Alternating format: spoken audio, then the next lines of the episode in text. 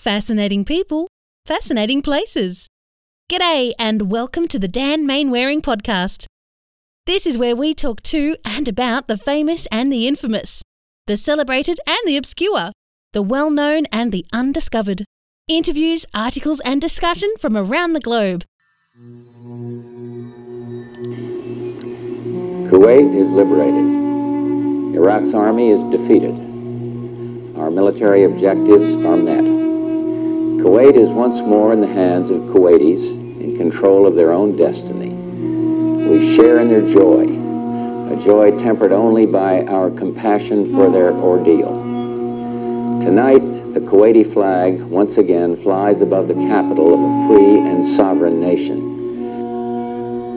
On the 28th of February, 1991, the Iraqi occupation of Kuwait was over. So, what would happen to the Polish refugees of St. Mary's School? Maybe if we'd had understood a bit more kind of context, we would have been a bit more welcoming. But you know, I mean, teenagers in the nineties, it just seemed like a bit of a like a moment really that they were there and then they weren't anymore. No, I went back to Poland for a year because my parents decided that it wasn't clear what was happening in the Middle East, even though, you know, the one was already won. But my mom said, you know, this last year of Polish primary school, and they weren't sure if they were going to go back and for how long. So my mom said I, she wanted me to be in a Polish primary school so I could get into a good Polish high school, which I did. Was it a difficult transition going back to school in Poland academically or culturally after being at St. Mary's and Bishop Stortford? They, the teachers were inquisitive. So, they, I mean, on a certain level, they did encourage some of them for us to, you know, to think on our own. Polish school was not like that. Was just leaving communism. So there was a narrative. Like you have to understand, the Polish school was almost like the Catholic Church, and the math was. I had to do some catching up with math, even though I was in an advanced math class at you know St. I came back to Poland and I needed to catch up. But other than that, you know, I used to read, you know, prolifically, so that wasn't a problem. Polish was a little bit, especially Polish spelling, but my mom worked on with me very, very hard. You know, I had a dictation every week. So after 50 dictations, um, you, you tend to be quite good at it. Remember the rules, or you know, or you don't get into a good high school. So I was motivated. I went to school there before Kuwait before we left for Kuwait. So unlike remember, unlike Marta, who was in her, she never went to a Polish school per se. I went to five years of Polish primary school. Then we left for Kuwait in sixth grade. Then seventh grade, I was in St. Mary's, and then for eighth grade, I returned to the same school. While the older students went off to college, and most of the younger ones, like Kazik, returned to overseas, a few of the students, including Marta, chose to stay in Bishop Stortford for a little longer, but with the monastery having been sold, they moved in and lived with local families for several months. After staying with Dorian and Leo for a few months in Bishop Stortford, my dad went back to Kuwait and he was under the impression because that's what you know he'd been told that he would be able to get us and get our visas for us to come back to Kuwait and we could go back to school and you know we could start living in Kuwait again and that got delayed by over six months. So I ended up actually being in Poland for six months. And my sister was going to school. I wasn't because at that time we kept being told uh, the visas are coming in you know two weeks two weeks and every every two weeks we'd get we'd, we'd be told this another two weeks so I, I kind of didn't go to school for six months at that at that stage had we known about this i probably would have stayed in england for the rest of that year but because we were so sure that we are going back to Kuwait, it sort of just created this like a gap. So after that, we went. We we we got our visas. We went back to Kuwait. I was first initially told that you know I'd have to repeat a year because I essentially had only a few months of, of that you know in England, and I absolutely protested. Said there's absolutely no way. I'm I'm just going to kind of skip it which is how I ended up still in the same year as you know as, as Kazik was as and as Monica was, and now we were in the same school. So went to that school for three years, um, got my GCSEs, got my A levels. Then I actually went to university back in England.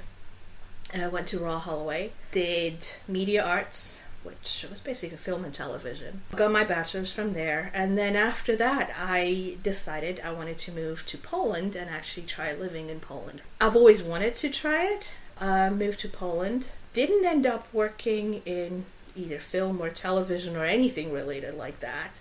After a few years, I kind of got into almost accidentally into into interior design. I mean, what happened was my parents bought a very small place up in uh, Sopot, which is like this little seaside resort up in uh, north of Poland on the Baltic Sea. It wasn't completely run down, but it needed a refresher. So I I, I was there at the time. Said, okay, fine, I'm gonna decorate this. It was it was fun. It felt like a lot of fun.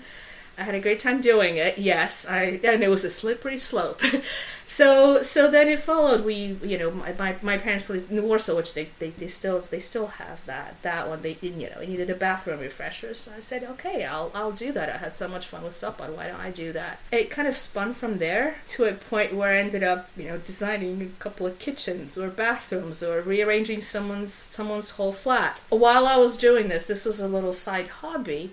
While I was doing this, I was actually making money by doing translations and teaching English and doing things that were completely unrelated, but weren't getting me as excited as this decorating job that I had on the side.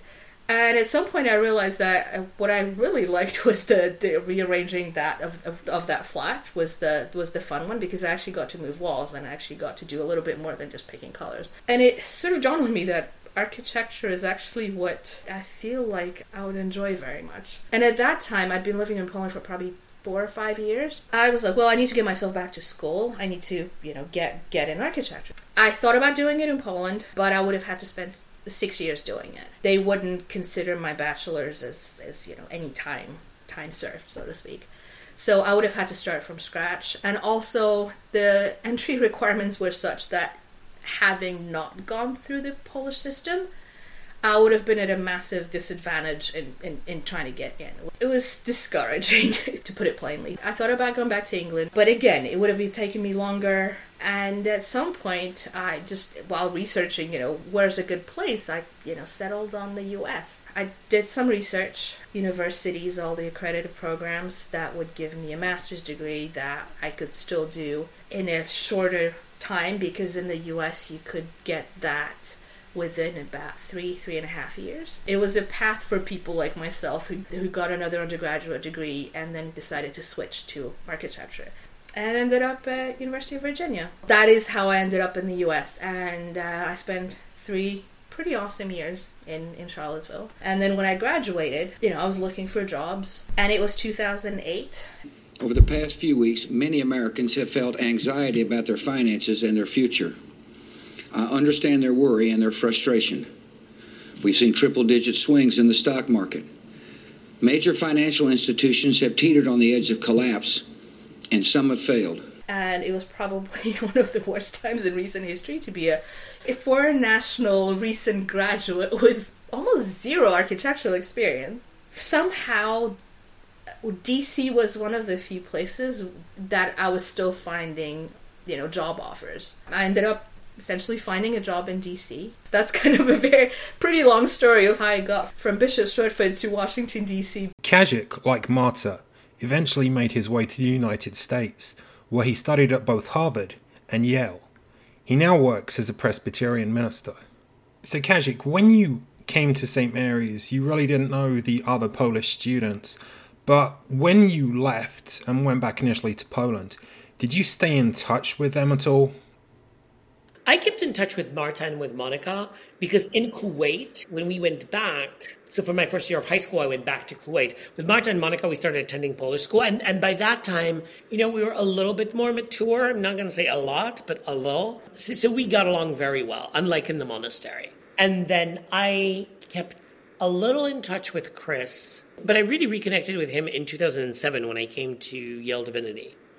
And then I was always very fond of Anya Majewska. She's just wonderful. And I kept in touch with her when I was in the Netherlands and I came, I, I did like a year, at, I was a visiting researcher at Harvard doing my PhD, and she was at MIT. So I kept in touch with her. One thing I was wondering about was that in recent years, the Polish government has been criticized by human rights groups and the European Union for becoming increasingly autocratic and conservative with regards to things like gay rights. But when you went back to Poland as a teenager, I know, for example, that under the communists in East Germany, it was actually pretty liberal compared with the West, and there wasn't any prohibition in any respect with regards to homosexuality. But in Poland, was it similar under the communism, or when you went back there as a gay teenager, did you experience any kind of prejudice? You know, so in Poland, it was not a criminal thing, male homosexual behavior, since the 1930s, so very early on. Unlike in Western Germany, when it was, I think, only decriminalized 1960s, late early 70s. The, the, communists really didn't care. In Poland, there even wasn't a big backlash against gay rights in the early 90s because AIDS was a drug disease. A dr- person who shot heroin in Poland, not gay, you know, it wasn't the gay cancer. What kept the homophobia going alive and very well was the Roman Catholic Church. There's no doubt about it. And I think one of the nice things I would like to say about St. Mary's is Marta and Monica were the first two people I came out to. Yeah, and of course, you know, you never come out to as gay. I'm like, so I think I might be bisexual. I'm like, in hindsight, I'm like, uh, uh and when I mean bisexual, I mean like 120% gay. So how old were you at that point? I was 16, so probably a year or two after St. Mary's. But I, like, I did have two big crushes on two guys. St. Mary's. Were your parents supportive? My mom's family is isn't very Catholic, and it's not very religious. It's it has huge respect for religion. My nana was always very open, and she said, "Oh, you know, my math teacher and her partner, they lived together all their lives, and they had a beautiful life together." And you know, when I read about Alexander the Great, and I think the, the book quoted Demosthenes, who said that you know the only thing that ever defeated Alexander or Hephaestion's thighs and I didn't get the reference. I went to my mom and my nana, and my mom explained it in a very casual way. You know, I never heard the word, you know, the F word, the Polish version of it. I once quoted it, and my mom said, You will not use that word in this house. You do not call people that. I came out to my mom, I think, in 2002. It's a little bit depressed. I had like this crush on a guy who turned out to be straight. I mean, seriously. What a disappointment. What a bad choice to make in life. So I told her, and then my dad was a little bit more Catholic. It took him a while I, I think to come terms with certain stuff. So I, I told him a few years later, but he was lovely. He was like completely, oh, we love you. You know, nothing is, you know, like nothing has changed. My parents were not the first people. I, I think because there's a level, you know, you, you don't want to disappoint your parent. I'm not married. I don't have children. You know, my parents are not getting grandchildren from me. So, so there is that element, and, and I think you know that's what makes it more. And again, the new generation, like, like all power to you, but I think there is that element. At least when I was growing up and in Poland, I wouldn't call it disappointment. I mean, my, my mom told me when, when I came out to her that she was afraid for my safety, and I think on a certain level she still is. I came out to my nana, and she she was she was lovely. She, she, she was a formidable woman. I loved her. But, but she, again, she was very, very open. And I, I remember when she's like, oh, you know, this, this partner, do you have things to talk about? I said, yes. And she's like, oh, good, because, you know, talking is very important in a relationship. She was, she was just wonderful. And so, and both of my parents were, I have to say. But it, again, you have to remember this is 22 years ago in a country that just emerged from communism. And I have to say, I don't remember any overt homophobic remarks from staff of St. Mary's. I was maybe called names, but again, if I were, there were a few. They tended to be around PE, and I remember Mr. Burton never kind of stood for them.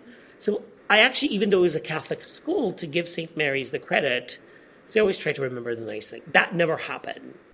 Yeah, I remember at that point in St. Mary's, I don't know of anyone who was openly gay, but at the same time, I don't remember it being an issue or something people really talked about and necessarily had an opinion on, even.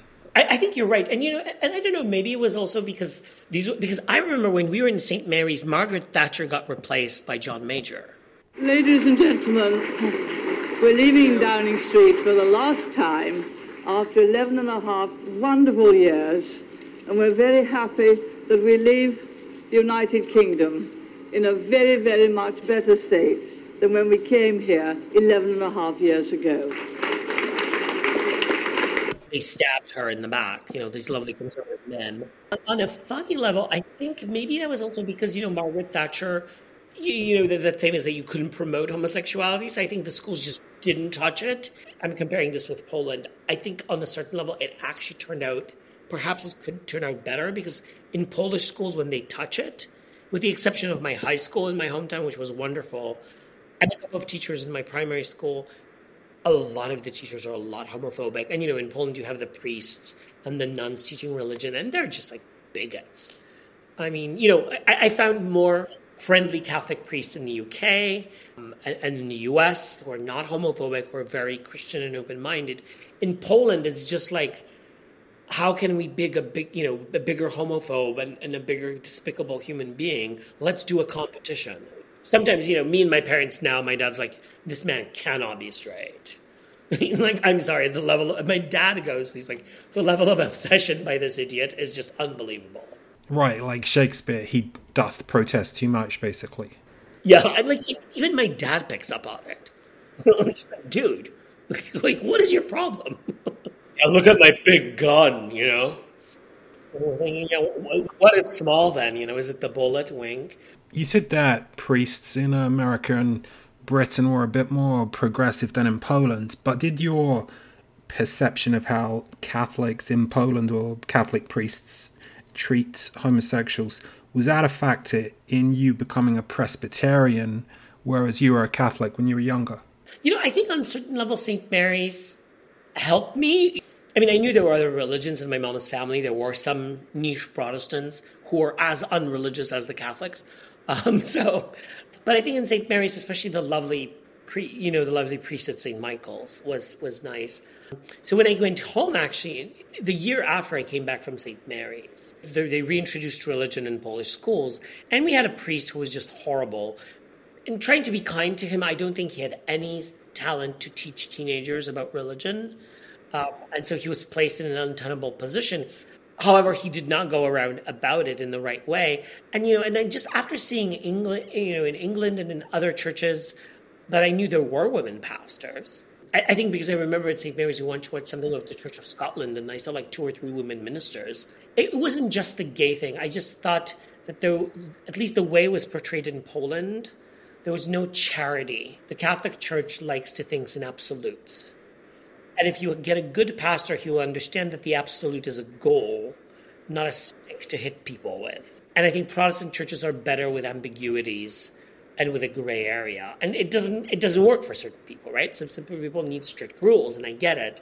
There's no caritas, the love, you know, the love from the heart towards the divorced people, towards women, and then towards gays.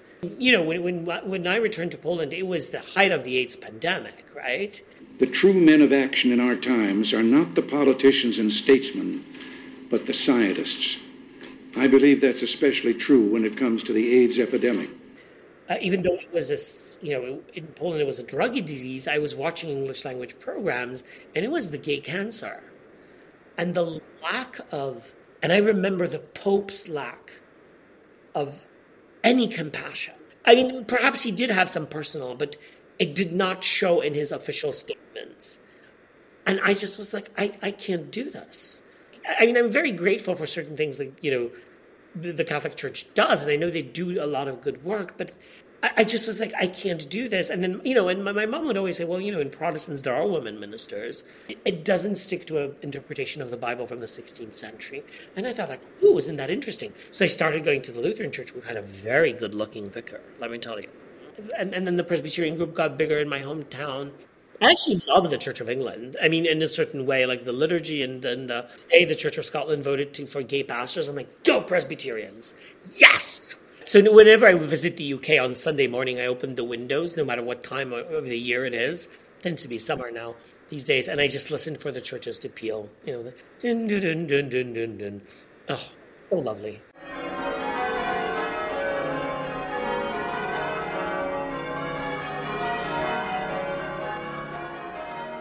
Well, stone the flaming crows. It's time for Dan to do the Harry.